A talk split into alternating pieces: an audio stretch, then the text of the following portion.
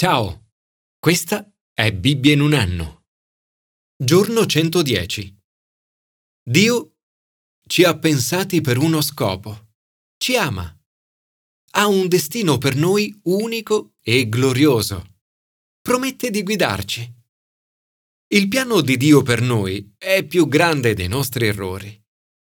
Nella mia vita ho commesso molti errori, ma Dio non ha mai smesso di guidarmi. Come un GPS quando viaggiamo, Dio ci corregge se prendiamo una strada sbagliata. È infinitamente paziente, non si arrende mai finché non raggiungiamo la nostra destinazione. Possiamo ignorarlo o spegnerlo, ma se lo seguiamo rende il nostro viaggio più piacevole e tranquillo. Alla fine ci dirà hai raggiunto la tua destinazione. Naturalmente questa analogia non è perfetta. Dio non è un dispositivo, ma una persona che cammina con noi. Una persona che vuole comunicare con noi e che ha promesso di guidarci. Ci sono cinque modi principali attraverso i quali Dio ci guida. In inglese le cinque CS. La Bibbia, Commanding Scripture, le scritture. Lo Spirito Santo, Compelling Spirit. Il Consiglio, Council of the Saints. Il Consiglio di altri fratelli cristiani, la Chiesa. Il buonsenso, Common Sense. I segni, Circumstantial Signs. La provvidenza. In ciascuno dei brani di oggi esploreremo in che modo Dio ci guida prima in modo generale e poi attraverso ognuna di queste cinque CS. Commento ai sapienziali. La promessa di una guida. Dio ha promesso di guidarci lungo tutto il percorso delle nostre vite. Egli è colui che ci guida in ogni tempo. Ma come facciamo a ricevere questa guida? Il segreto è vivere in stretta relazione con Dio. Comporta investire del tempo alla sua presenza meditando il suo amore. 1. Consiglio. Essere guidati e guidare è un'attività comunitaria, non individuale. È interessante ciò che il salmista dice. O Dio, meditiamo il tuo amore dentro il tuo tempio. Il tempio era il luogo dove il popolo di Dio si recava unito ad adorarlo. Noi riceviamo una guida nel contesto della comunità. Facendo affidamento solo a noi stessi, potremmo incorrere in gravi errori. Dio può parlare ad altre persone, così come a noi. Per questo nelle decisioni importanti è sempre saggio chiedere consiglio. Signore, Grazie per la tua promessa di essere mia guida e mio punto di riferimento nel contesto della comunità del tuo popolo. Commento al Nuovo Testamento. Modello di guida. In ogni ambito di vita, Gesù è il nostro modello di guida. Ci insegna a lasciarci guidare da Dio. Ma vivere sotto la guida di Dio non è sempre facile. Gesù è costantemente attaccato dalla polizia religiosa del tempo. Non evita polemiche e confronti. Nella parabola dei vignaioli omicidi, Gesù mostra che i servitori di Dio possono affrontare dei guai. I servi sono picchiati, mandati via a mani vuote, trattati vergognosamente, feriti e cacciati. Quando anche il figlio viene mandato nella vigna, lo uccisero. La guida di Dio porta Gesù alla croce, ma anche alla risurrezione.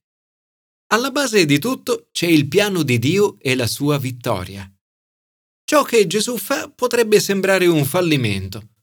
In realtà realizza più lui nella sua vita, morte e risurrezione che ogni altra persona nella storia. Nel Nuovo Testamento troviamo molti spunti sul modo in cui Dio guida Gesù. Nel brano di oggi ne osserviamo alcuni. 2. Le scritture. Dovremmo sempre evitare situazioni in cui un certo ministero possa essere utilizzato per un ritorno personale. Gesù vede persone che cercano di fare soldi grazie all'attività spirituale. Mette a confronto l'attività con la parola di Dio. Dice, sta scritto, la mia casa sarà casa di preghiera. Voi invece ne avete fatto un covo di ladri.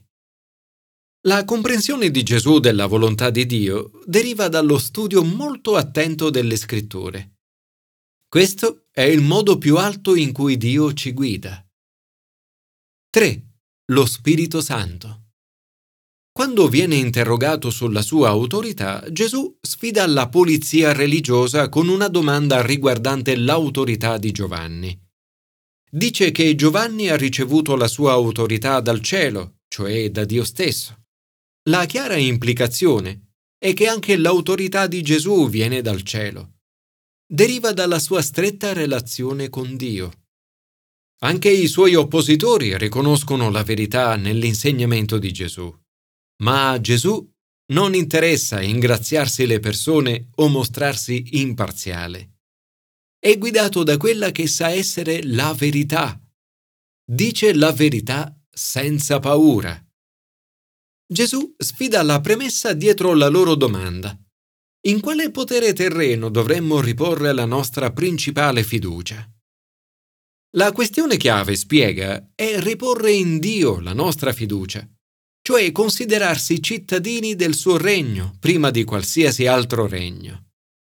Dice, rendete dunque quello che è di Cesare a Cesare e quello che è di Dio a Dio. I suoi interlocutori rimangono stupiti dalla risposta di Gesù e tacciono. Luca ci dice che Gesù è guidato dallo Spirito. Presumibilmente è lo Spirito Santo a suggerire a Gesù la sua risposta.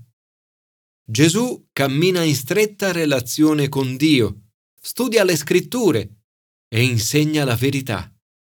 Lo Spirito Santo, lo Spirito della verità, lo sollecita con parole di straordinaria sapienza. Padre, aiutaci a seguire l'esempio di Gesù, a rimanerti vicini, ad ascoltare la tua voce attraverso la lettura della Bibbia e a lasciarci guidare dallo Spirito. Commento all'Antico Testamento. Esempio di guida. Circa un secolo fa, durante una tempesta nel mare della Cornovaglia, una nave perse il controllo e finì per schiantarsi contro degli scogli. Un giovane marinaio di soli 15 anni nuotò per portarsi in salvo trovando riparo su uno di questi scogli in mezzo al mare. Si arrampicò e aspettò tutta la notte in attesa dei soccorsi. Un giornalista lo intervistò e commentò Devi aver tremato tutta la notte mentre ti tenevi aggrappato a quella roccia. Sì, rispose il giovane marinaio. Ho tremato tutta la notte di paura e di freddo. Poi aggiunse, ma la roccia no, non ha mai tremato una volta. Alla fine della sua vita, Mosè riflette sul modo in cui Dio ha guidato il suo popolo per tutta la sua vita ed è stato sua roccia. Dio è la nostra roccia. È solido, stabile, sicuro, sempre lo stesso e totalmente affidabile non ha i suoi alti e bassi come noi. Possiamo fidarci della sua incrollabile fedeltà. Sarà sempre lì, per noi. Ma Dio non è solo la roccia, ma anche il Padre che ti ha creato. Mosè racconta come Dio ha guidato lui e il suo popolo Israele con amore di padre.